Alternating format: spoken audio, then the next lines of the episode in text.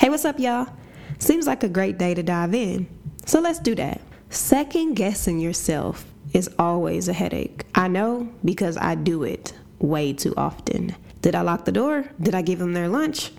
Did I clock out for the day? Did I clock in? Like, really? Did I do the work I was supposed to do? Oh, do I have enough time to do laundry? Like, it is always something. But why is that? Why do we second guess ourselves with basic things and not only with basic things, with big things? Am I doing too much with that?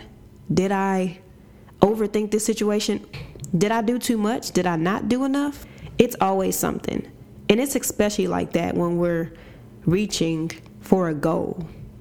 And if it's not a goal, it's a dream or something that we're passionate about. When we're reaching for that, it's always a second guess. Am I good enough? Am I smart enough? Am I brave enough? Can I do this? I mean, could you, when you were nine and you had the dream, could you do it? But you still said that you were, and you still did all the steps you needed to make it happen. Could you do that when you was 15 and you still were living with your parents and you knew that it was something that you wanted to do, but you didn't have all the means to make it work, but you still strive to do it? Could you do it then? Did you second guess yourself then? Maybe but not as much as you do now. It seems like once we reached adulthood, everything became a worldly vision. And when I say that, I mean we second guess it and we're second guessing it as if we're questioning God's deliverance, like how great God is. When did He ever need our help to accomplish anything? I mean, just think back on your life right now. At times where you felt like nothing was happening the way you thought that it should, but somehow, some way, through God, it worked out. So when you second guess your dreams, your goals, what are you saying?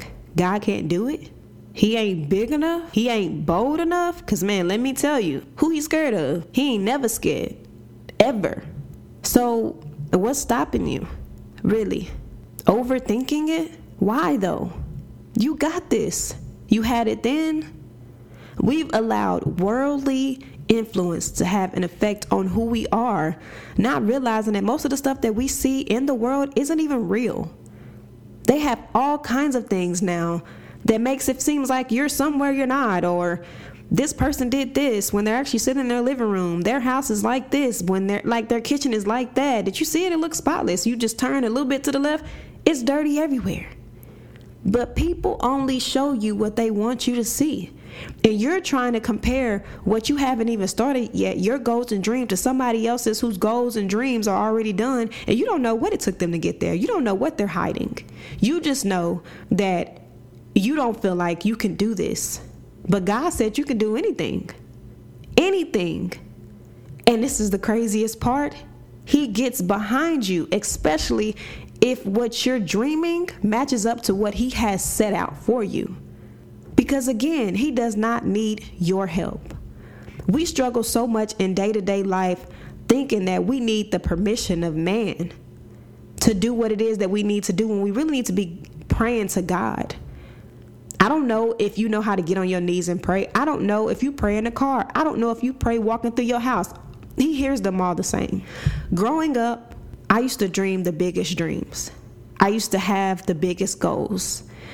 I'm gonna do this, I'm gonna do that, I got this, I got that. And once I became an adult, a mom, a wife with children, I lost sight of everything that I had, everything that I wanted, and felt like it was just too big for me. But when I was younger and I had less, I felt like I could do anything.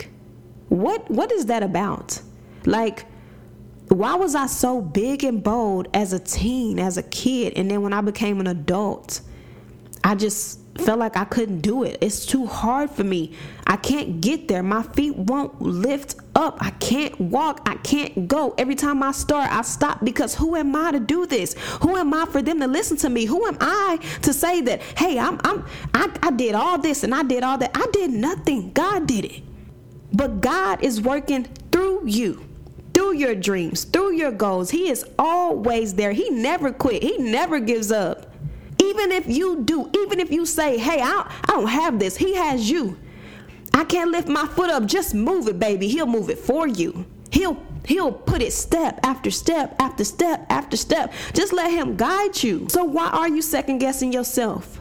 Because you don't believe that God has better plans for you than where you are? How dare you? Think so little of yourself.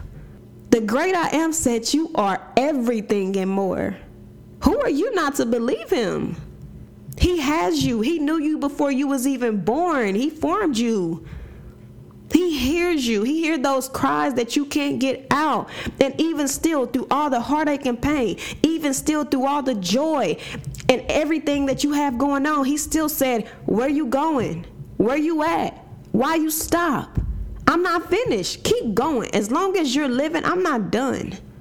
So stop second guessing yourself. Stop second guessing who He made you to be. I've struggled with this for so long, not knowing how to move my feet, how to pick them up. It's like as soon as I get going, I get thrown thrown into this anxiety. Not not worrying is going to add an hour onto my life, but I feel like if I can just control this to get to this, if I could just move, if I could just move to point B to get to point C, and if I finish with this, then I go to this and I get this done and I can get that done. Like it is so much it is so much and it becomes overwhelming and it triggers my anxiety and my and my anxiety transforms me into a quick depression and before I know it I'm I, I've stopped.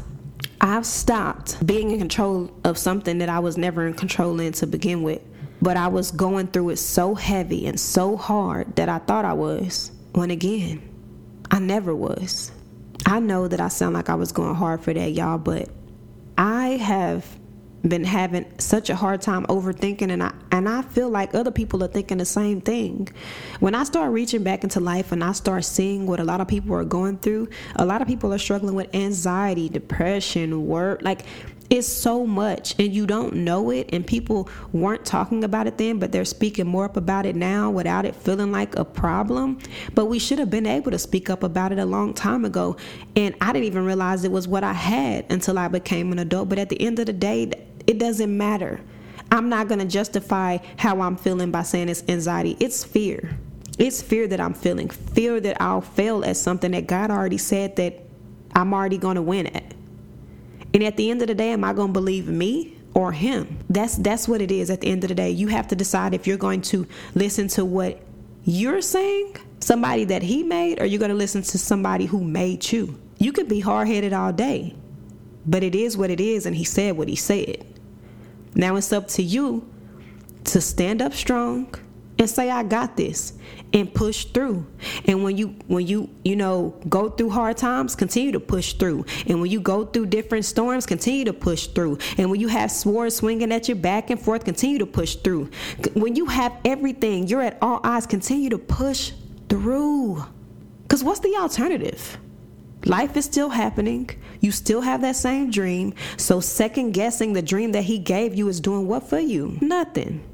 In Philippians 4 and 8, it says, Whatever is true, whatever is noble, whatever is right, whatever is pure, whatever is lovely, whatever is admirable, if anything is excellent or praiseworthy, think about such things. Stop second guessing your life. Because when you put things in your mind that you can't do it and you're fearful and you don't know how you're going to get to point A to point B, you don't know how to pick your feet up and move, your body reacts to that. It's already telling you that you can't do it because you've thought that you couldn't do it.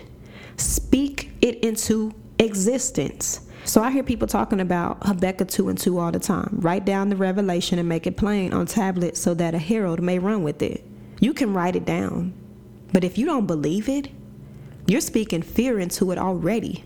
If you don't believe it, it's going to fail before you can even begin the plan because you've already told yourself what you can and cannot do. Stop that. You got this. Because God has you, He always does. And He's just waiting for you to realize that He don't need your help. So as always, and maybe a little bit strong today with the get it together. I love you. Be back.